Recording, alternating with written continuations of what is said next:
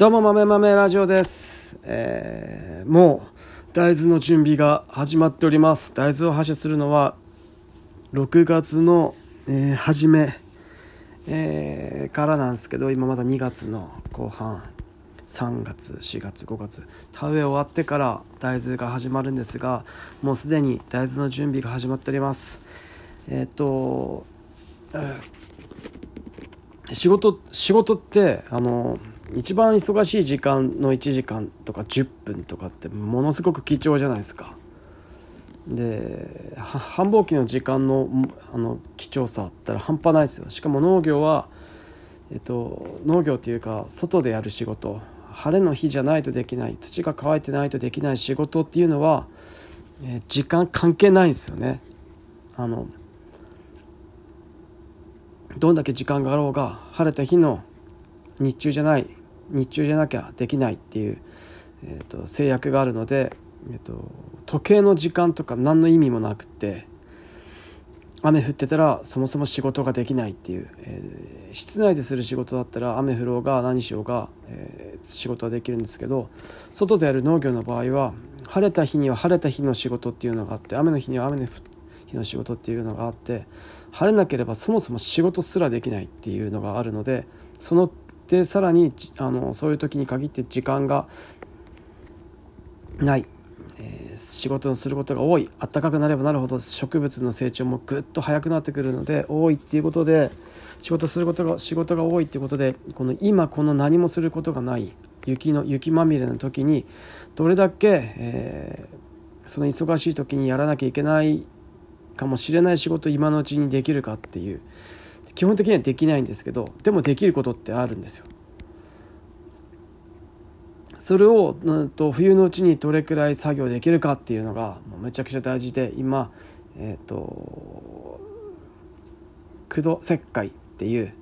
土壌改良剤っていうものを、えー、これから散布しようと思っております今まだ2月の後半なんですがまだ畑田んぼ雪まみれなんですけどこれでも散布ってできるんですよ。えーと、これからこれからこう田んぼの雪が、えー、晴れて雨降って晴れて雨降って凍ってあ晴れて雨降って凍って雪が硬雪ってなって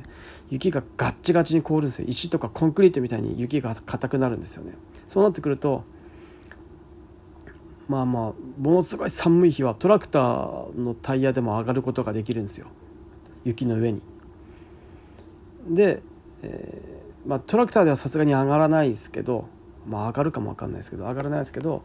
えっと、ブロードキャスターって言ってキャタピラのキャタピラの肥料を散布する機械があるんですけどそれだと雪の上に乗れるんですよ。でそれは肥料を散布する機械なんですがそれで、えっと、駆動石灰っていう黒い粒黒い粒を雪の上を走らせて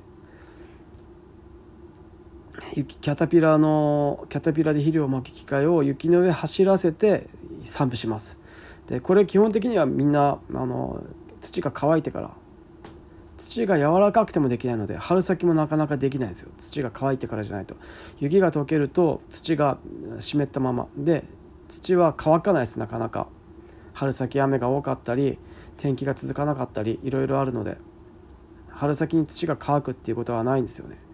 ででも雪がめちゃくちゃ硬く凍ってると土よりもめちゃくちゃ硬いし土よりもいいんですよね。走りやすくなるんですよ雪の上の方が。ってなった時にその雪の上でそのキャタピラの肥料散布機を走らせて、えー、土壌改良剤駆動石灰を散布する。黒い粒を散布すると雪の上に、えー、その土壌改良剤が巻かれます。バーって。まず見やすい。どれぐらい巻かれたかっていうの均一に巻かれたかっていうのがめちゃくちゃ見やすいっていうのとその黒い粒が太陽のエネルギー熱エネルギーを熱を吸収して熱太陽の光を吸収して熱エネルギーに変換して雪がめちゃくちゃ溶けていく雪解けがめちゃくちゃ速くなるっていう。それで一つの仕事が終わるんですよね。えー、春先に春先の一番忙しい時にやらなきゃいけない仕事がそ冬で冬に終わってしまうっていうのがある。しかも雪解けも早くなる。雪も早く溶けるのでその黒石灰の黒い粒のおかげでっていうのでいいことずくめなんですよ。で雪溶かして早く土乾かして堆肥を散布する堆肥も散布していきます。っていうことで冬にできる仕事は何かっていろいろあるのでそういうものを今のうちに、えー、終わらせとくっていうのはものすごく大事な、えー、ことだと思ってます人はどんどん減っていくしそれに応じて面積は農業のうちらの面積はどんどん増えていくっていう、えー、課題があるので、えーと、そもそも世の中って課題を解決しなきゃいけないニーズのある課題を解決しなきゃいけないっていうのがあるので、えー、それをどんどん解決していく。社会の課題を解決していくっていうことが価値を生んでいくので、えー、そういうふうにして、えー、これから、えーと、莫大に余る農地を少ない人数で機械化しながらただ機械化にも限界があるんですよね。機械化機械化っつっても機械操作する人間いなかったらそもそも意味ねえみたいなところがあるので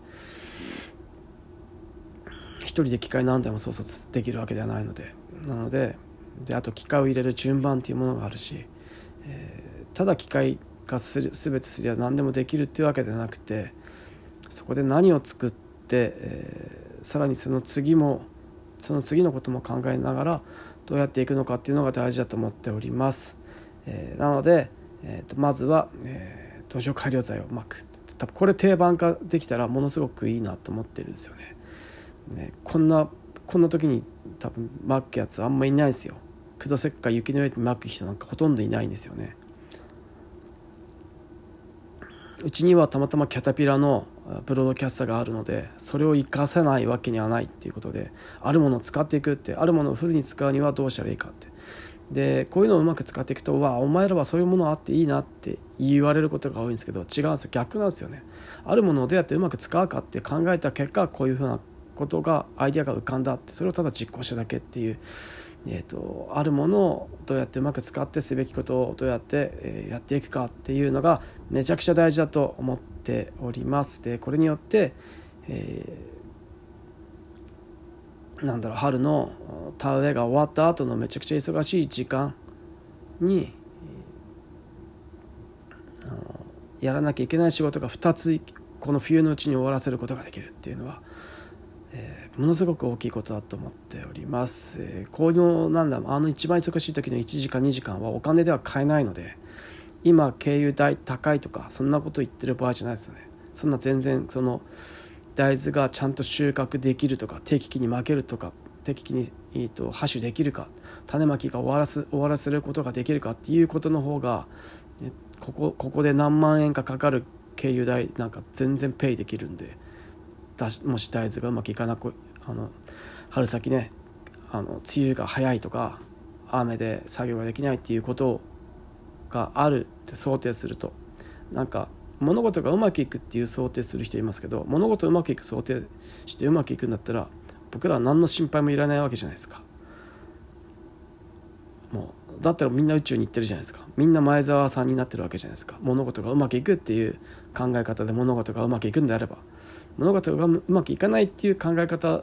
で考えるからこそえっ、ー、となんとかかんとか失敗せずに生き残っていけるっていうことだと思うので、えー全てやりきったら楽観してもいいと思うんですけど全てやりきるやりきる前やるべきことがめちゃくちゃある時に楽観する人いますけどまあいいっすけどあの イラッとくるんで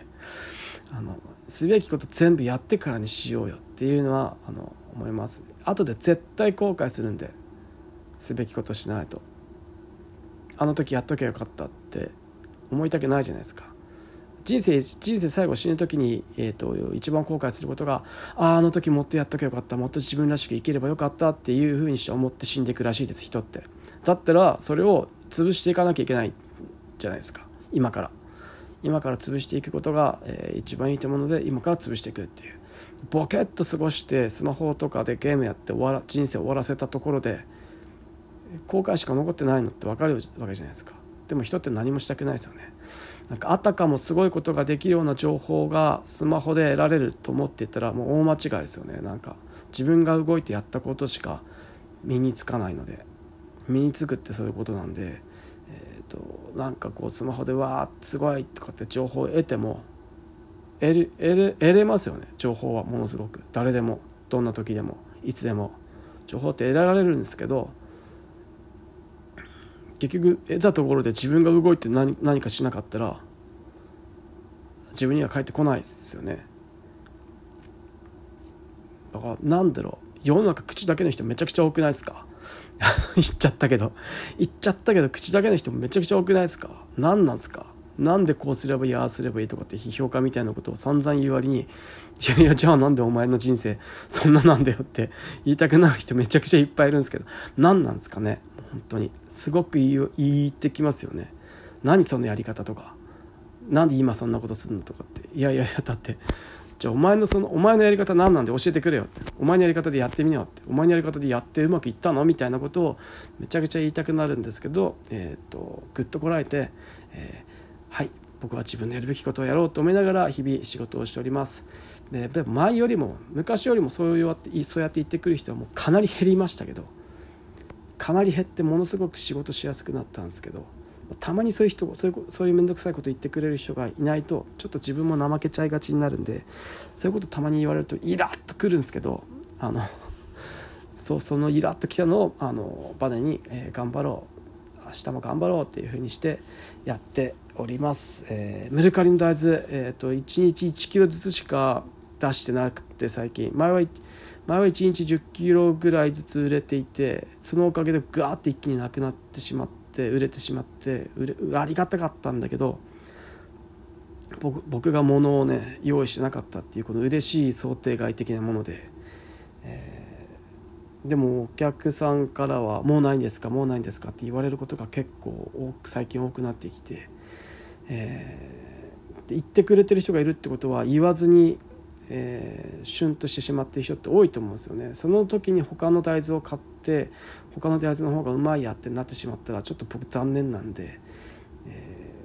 ー、どうにかして、えー、っとどうにもならないんですけどこれをこの反省を生かして来年もこう頑張っていきたいなと思っております。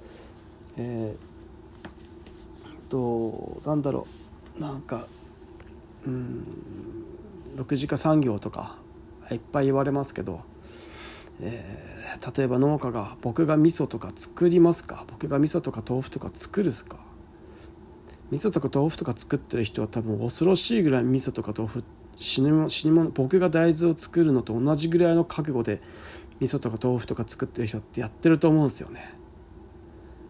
で農家がなんか安易に6次化イエーイって言ってやってうまくいくとはとても思えないですよね。味噌作り死ぬほど本気でやってる人とか麹作り死ぬほど本気でやってる人とか豆腐作り死ぬほどや本気でやってる人たちとうまくやっていく方が、えっと、農家はいいと思います。えー、下手に、えー、余計なことしてなん例えばこうだって結局いずれ大豆の原料が高くなった高くなったとしたらだ日本の国産の大豆の価値が上がってきたら自分たちの自分で自分たちが6次産業やってたとしたら原料費高くなりますからね。大豆の値段が上がるってことは自分たちで自分たちの大豆を仕入れることになるんで自分で自分の首絞めることになりますからね。大豆の価値これから上がっていくって言った時に自分たちでその買った大豆使っな自分たちが収穫した大豆を原料にするってめちゃくちゃ損だと思うんですよね。だってだってただ売った方がいいじゃないですか。ってなると思うんですよ。っていうことが、えー、いずれ起きるだろうなと思いながら、えー、自分では作らないようにし自分ではそういうふうに向かない方向がいいんじゃないかなって一時期ちょっと思ったんですよだから、えっと、一晩発酵味噌っていうのが流行ってくるなと流行るんじゃないかなと思った時に、えっと、味噌を一晩で作れるなら味噌作って売ったらいいじゃんと思ったんですよ一晩発酵味噌を一晩発酵味噌として。賞味期限は一晩発酵なんでそんなに長くはないかなと思うんですがそれでも、えっと、あの塩気が少ないんでね塩少ないんで、えっと、そんなにあれかなと思ったんですけどそれでも売れりゃ一晩ですぐ売れるもの作れるんだったら最高だなと思ってこれちょっといけんじゃねえ味噌屋とかって思ったんですけどそんなんでうまくいくんだったらって言いながらもうちょっと作ってやろうかなってただね。なんか多分なんか僕免許どれぐらいの免許どうやっているのか。いろんな免許どういうし免許取得したらいいのかとか麹作ったり麹買ったりとか味噌ってどれぐらいどういうなんか食品なんとかかんとかの免許とかいるとか全然わかんないんで。なんか漬物でさえこれから厳しくなるんで、えー、そういうの面倒くさいからそういうの考えるのやめようと思ってそれよりも作ることに専念しようと思って大豆大豆をね味噌とかを作る6次化産業には行かないっていうふうにして思っておりますえっ、ー、と秋田県にあるそういう文化とかリソースまだまだいっぱいあって埋もれていきそうなんですよね。とえっとねあのえっと人があと仕事が増えれば仕事が大きくなれば仕事の量が増えれば増えるほど、えっと、人も使うその分人人件費もいっぱいなんだろう。必要に人でも必要になる。と仕事が増えれば増えるほど人でも必要に人でもいっぱい必要になるっていうのがちょっとあの労働集約的な仕事って労働って言われていて、えー、それはだから昔の、えーと、田んぼですよね。昔の稲作はもろに、えーと、労働集約的ですよね。田植え。田植え田んぼの枚数が増えれば増えるほど田植えする人がめちゃくちゃ必要になってくるっていう。で今もそあの機械化田んぼ機械化してますけど自動化ではないので面積増えれば増えるほど人も増えなきゃいけないですよね一元で管理できないので増えた増えたら増えた分、えーうんと、稲を稲の苗を作るビニールハウス増やせなきゃいけないしそれを管理する人も増やせなきゃいけないし田植えする時はめちゃくちゃ必要だし田植えの時のあの必要な人のあの人数がネックなんですよね。えー、なので直葉直葉って言ってあの種を直接ばらまいて稲を育てるっていう方向に向こうと思ったんですけどさっぱりうまくいかなかったっていうのが現状ででもなんかそれもなんか新しい技術がまた出てきてなんとかそれが OK になってそれがうまく普及したらうまくいきそうだっていうので今研究されてるみたいなんですけどリゾケアとかっていう。っていうのとまでもそれ待ってなきゃいけないんで今それまだ普及しないのでそれそれが出てきた時に、えー、稲作にこうイノベーションみたいなのが起きてくるんだろうなというふうに思っております。もう起きかけてるのかな？あれはもしかして。でそれとは別に大豆の場合は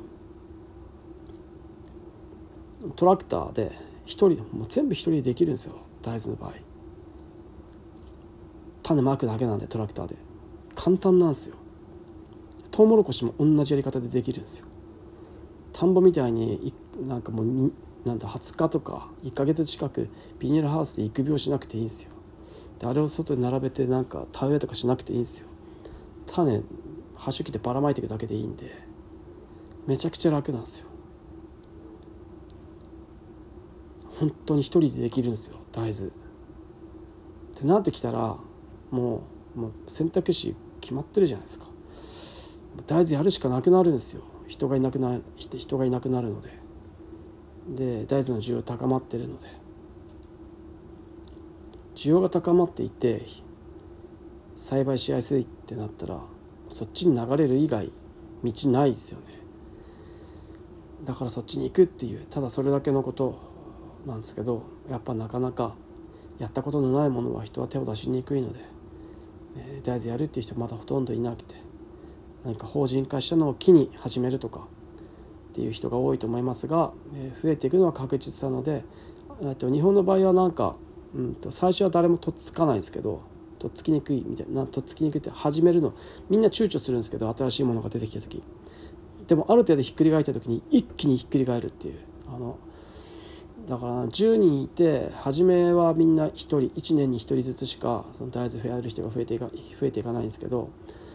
6人とかなんか過半数超えた瞬間一気に動き出すみんな動き出すみたいなものものって多いんですよね。いきなり米やめてみんないきなり大豆やるみたいなことに今後なり始めると思うんですよ。それってある日突然グワーって変わってくるんだと思うんですよね。今までは全然伸びねえな伸びねえなと思いながらもそうやって後でガーってくると思うんでこの感じは何何でもそうなので多分日本人の特性としてそうなんだろうなと。初めに飛びつく人です。で次に様子見ながらちょっとずつ飛び込む人。で全然飛び込まない人。みたいなあのアリアダプターとかそこら辺のイノベーターとかそこら辺の関係に近いと思うんですけどああいう感じで。でも中間層全然動かず。動かず動かず動かず。でちょっとずつちょっとずつ増えていって増えていってある日こう獅子おどしみたいなカタンっていった瞬間みんな一気にブワーって大豆始めるみたいな。でその時もう大豆遅いってなって次の手を打っておかなきゃいけないので、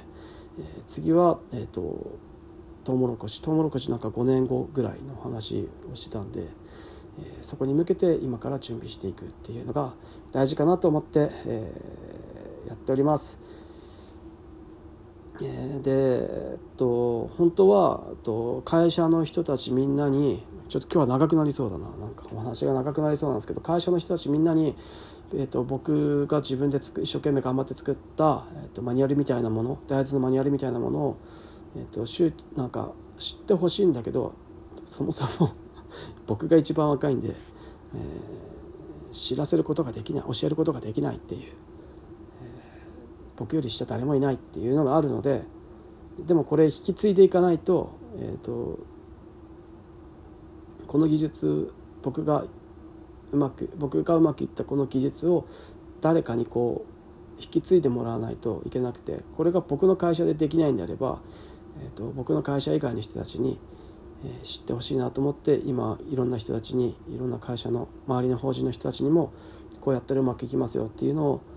しきりにこう言ってますし、えーと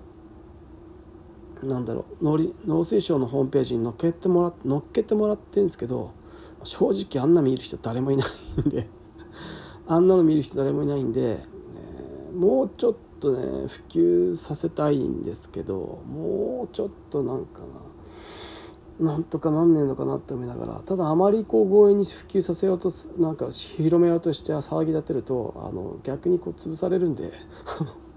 田舎の潰さ田舎なんで潰されるんであいついつも出しゃばってうるせえなって言われるんで、いい感じにドミノ倒しの感じで、えっと、僕が全部の人にみんなに僕がみんなに大豆栽培してる人のみんなに言うのではなくっていうよりも、えー、僕が隣の法人の人に教える。隣の法人の人がうまくいく。でその隣の法人の人がうまくいってるようちらみたいなのが、えー、周りに伝わってその隣の法人の人が別の法人の人に教えていくみたいな、えーと、ドミノ倒し的なドミノ倒しドミノ倒し的ななんて言うんだろうなこうななんつうんだっけこの。伝書バト的な伝書バトじゃない。なんとかリレー。伝言リレー。的な感じで広まっていけばいいなと思っていて。で伝言リ伝言リレー的なえっ、ー、とことで広まっていくと絶対あの最初と最後絶対話話が全然変わってくるので